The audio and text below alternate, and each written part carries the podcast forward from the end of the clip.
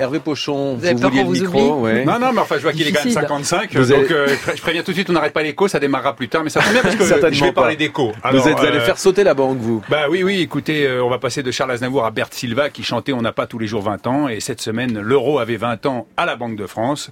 Euh, J'y suis allé. Je vous rassure tout de suite, c'était pas la fête-fête avec Cotillon et Gros Pétard. hein. C'était plutôt euh, Coping with Global Shocks, euh, Impact of Brexit. Enfin, tout ça, des grosses conférences, tout en anglais. J'ai pas tout compris. Je suis donc allé voir François Villeroy de Gallo, gouverneur de la Banque de France.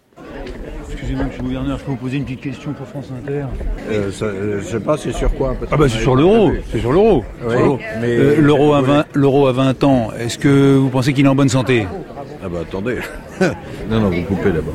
Alors déjà, voilà, alors, je pensais pas poser une question piège à monsieur Ah, le il gouverneur. faut prendre des rendez-vous avec le gouverneur Imagine- de la Ah Banque ouais, ouais. de France. Oh là là, im- imaginez que vous allez voir le docteur avec votre enfant de 20 ans et que le docteur dit « Ouh là, vous coupez d'abord Euh, Là, ça fait peur. Moi, Il n'y a j'ai- pas j'ai de commen- rendez-vous, pas de micro. J'ai commencé à paniquer. Le gouverneur, le gouverneur, il a quand même fait Polytechnique, l'ENA, il est même major de la voie d'économie, économie, donc euh, son avis m'importe.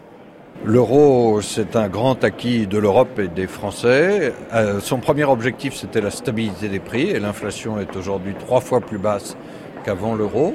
Et le résultat de tout ceci, c'est que 72% des Français soutiennent l'euro, 75% des Européens. Donc c'est aussi un grand succès populaire. Maintenant, il y a des défis devant nous. Il faut continuer pour consolider les acquis de l'euro et optimiser tout son potentiel. Ah, me voilà rassuré. Mon euro de 20 ans est en forme. Bon, j'ai pas compris pourquoi monsieur le gouverneur était embarrassé par ma question, mais enfin, bon, passons. Madame, vous souriez, là, mesdames, toutes les deux. C'est c'est l'euro qui vous met en joie comme ça Entre autres. Je reste optimiste. C'est pour ça que je suis souriante également. Ah c'est ça. Et vous madame, Je partage. vous partagez Je partageais Mais vous êtes dans quoi Dans l'économie dans l'économie. Bon, alors vous êtes crédible alors, je veux dire vous avez un c'est pas comme moi, moi j'y connais rien mais vous euh, Certainement crédible et positive, donc euh, oui, oui. il n'y a pas des choses qui vous inquiètent. Moi je sais pas quand j'entends parler dans la rue, les gens sont très inquiets et, et ici les gens le sont pas. Il y a beaucoup de choses qui m'inquiètent, mais pas forcément liées à l'euro. Plutôt liées au climat, le Brexit peut m'inquiéter, euh, un certain nombre de choses m'inquiètent, mais pas, pas l'euro. Alors justement, à propos du Brexit, Monsieur Yann Beg, vous êtes économiste et vous travaillez à la London School of Economy.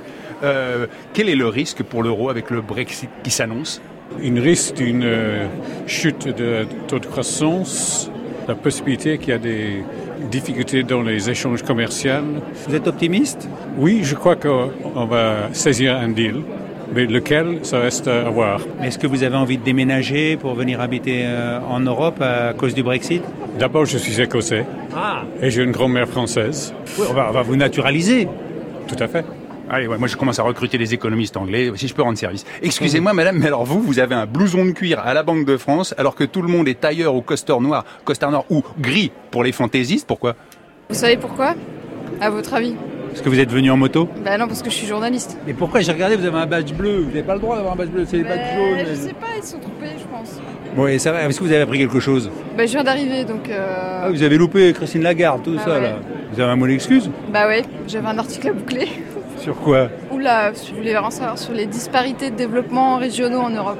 Du lourd quoi. C'est ça. En tant que journaliste euh, économique au monde, est-ce que vous êtes optimiste euh, L'euro à 20 ans C'est difficile d'être optimiste, réaliste plutôt. Je crois pas au scénario du pire, mais euh, il y a des choses qui fonctionnent pas bien dans l'euro. Je pense que tout le monde est à peu près d'accord aujourd'hui pour le dire. Quoi par exemple Bah, par exemple, les écarts de développement, justement, dans quelle mesure l'euro peut aggraver les disparités, par exemple au niveau industriel. Moi quand je parle avec les gens ici, ils sont tous optimistes, oui ça va. Bah, c'est vrai, l'euro a survécu, euh, contrairement à tout ce que disaient nos euh, amis américains qui étaient à peu près persuadés que tout allait exploser. Ça n'a pas explosé, donc on n'est pas si mauvais, on est toujours un petit peu meilleur que ce qu'on croit. Après, il faut être lucide sur les problèmes. Bon, merci euh, Marie Charel, journaliste au Monde. Maintenant, j'ai des- j'ai rencontré quelqu'un. Et alors, pour conclure, une pointure. Euh, les, les- les auditeurs de, de On n'arrête pas l'écho vont pas être euh, dépaysés. C'est Laurence Boone. Elle est chef économiste de l'OCDE, E, n'est-ce pas, Fabien Vous confirmez Fabien Euh, Cazot. On l'écoute. L'euro est en très bonne santé, puisque l'euro a traversé euh, au cours de ses 20 premières années une énorme crise financière et une crise souveraine. hein. Et il s'en est sorti, j'allais dire, avec les flying colors, comme on dit en anglais, puisque regardez, la valeur de la monnaie est stable. L'intégrité de la zone euro est entière et euh, on a une reprise de la croissance et avec la création d'à peu près euh, 9 millions de- d'emplois depuis euh, le pire de la zone euro. Quel est pour vous le plus grand danger que peut traverser l'euro dans les 20 prochaines années Vous savez, ce qui me fait le plus peur, c'est qu'il y ait une attaque de cybersécurité sur le système électrique.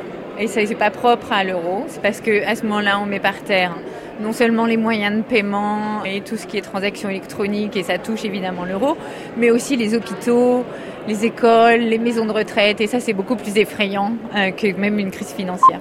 Donc voilà, Eric, arrêtez de jouer avec la prise, vous allez faire sauter le courant. Voilà, et il y a une étude allemande, et j'en parle devant Fabien Cazot, le chef du service éco, qui dit qu'en 20 ans, les Français auraient perdu 50 000 euros à cause de l'euro. On en reparlera euh, ailleurs.